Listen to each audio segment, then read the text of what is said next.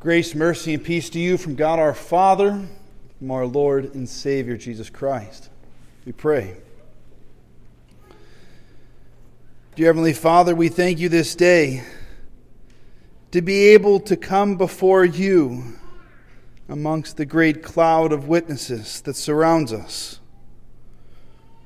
Lord, we thank you for sending your Son to be the author and perfecter of our faith. Lord, as we seek to know you more, we would ask you this day that you break your words small, fit for our consumption. In your name we pray this. Amen.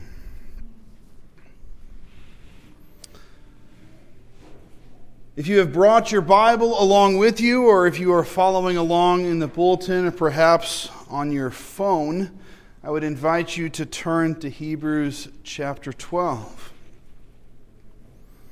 The author writes, Therefore, since we are surrounded by so great a cloud of witnesses, let us also lay aside every weight and sin which clings so closely.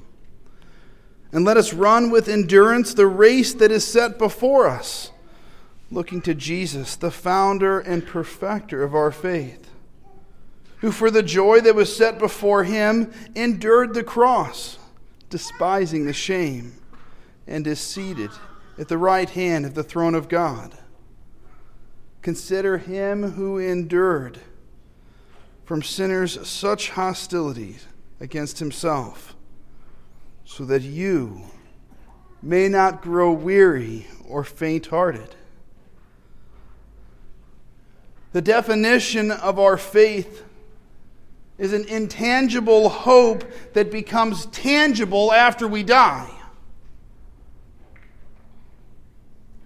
As Christians, as followers of Jesus, the hope that we have in his resurrection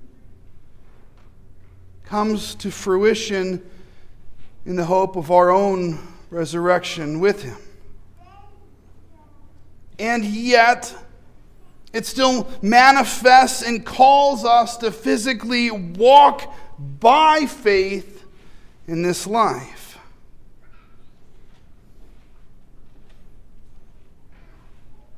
About 10 years ago, I started to be more intentional about how I was keeping my notes as I would study scripture or even as I would write sermons and the reason being was because we were having a child. And in my mind, if it was on the computer, it was something intangible. It was far away. It could be deleted. It could be lost. But when there is ink on paper, there's something different. It takes on almost a life of its own. And so I have notes and sermons and things smattered and different Bibles and notebooks, and someday when I am long gone and nothing but dust, my kids and grandkids may someday find these things and find my faith alive and well in those pages.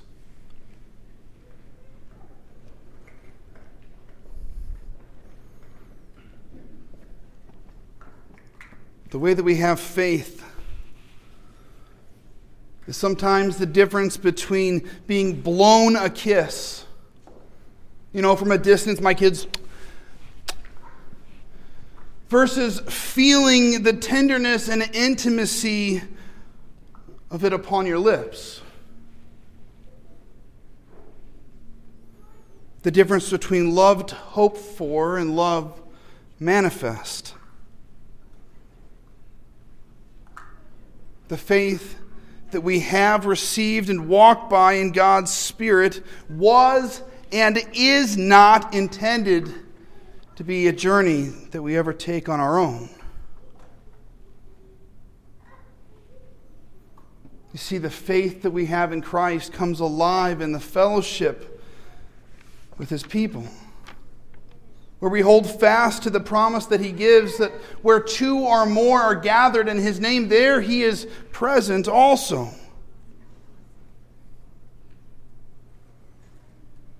And in fact, as our reading from Hebrews 12 states, not only are you not alone, but you're surrounded.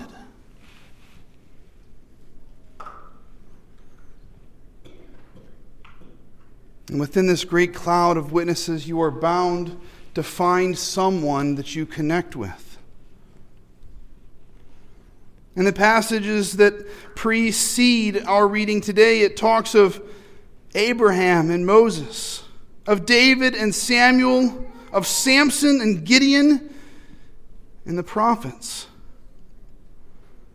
And it says, Who through faith conquered kingdoms enforced justice, obtained promises, stopped the mouths of lions, quenched the power of fire, escaped the edge of the sword, were made strong out of weakness, became mighty in war, put foreign armies to flight. Women received back their dead some were tortured, refusing to accept release so that they might again rise to a better life. Others suffered mocking and flogging and even chains and imprisonment. They were stoned. They were sawn in two. They were killed with the sword.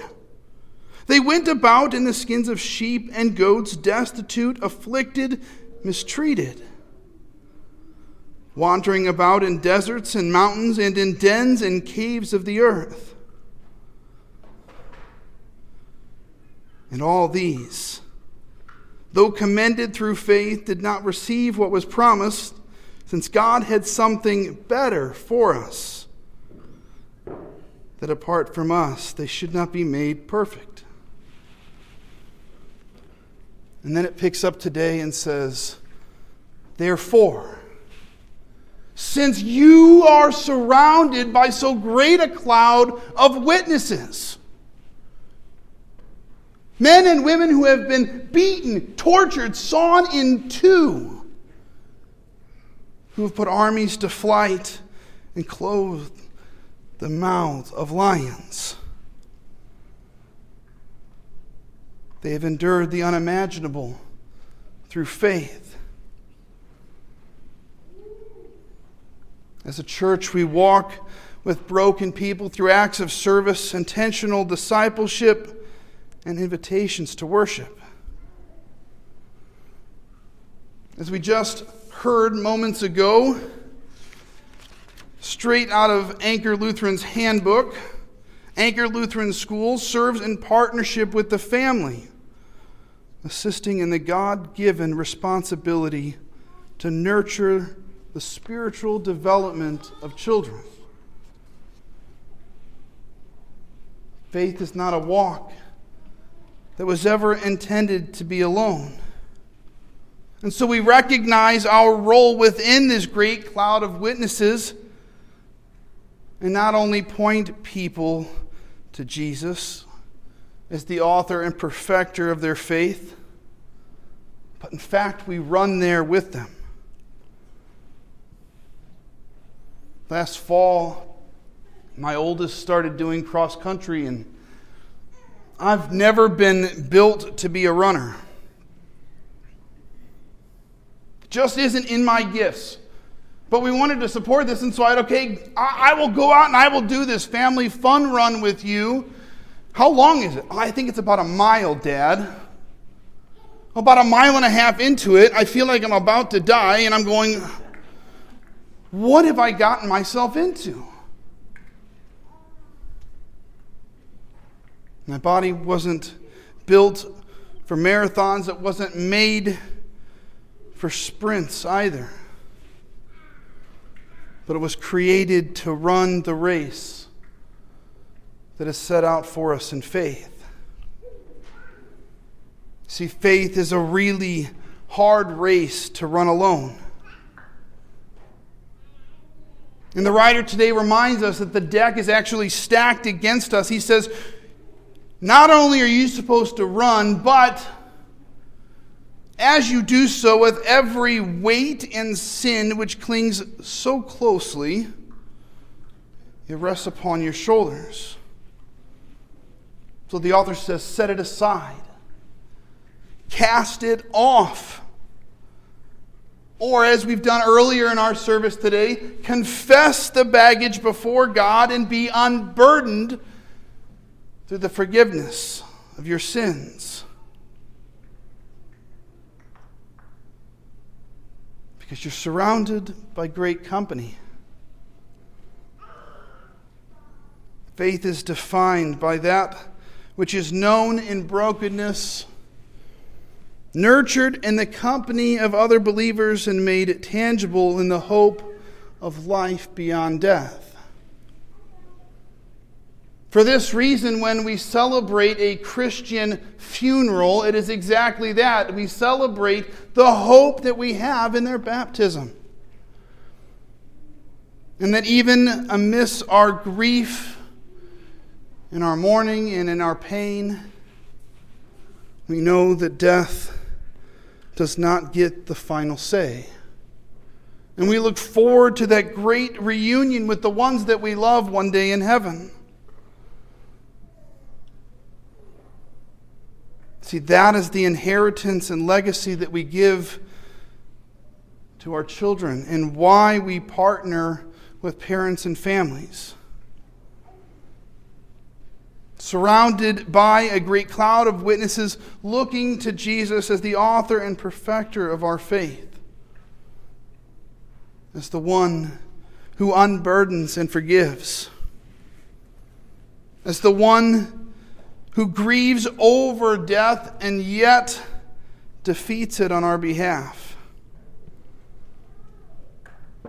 And as the one who carries every weak, weary, and faint hearted saint across the finish line in faith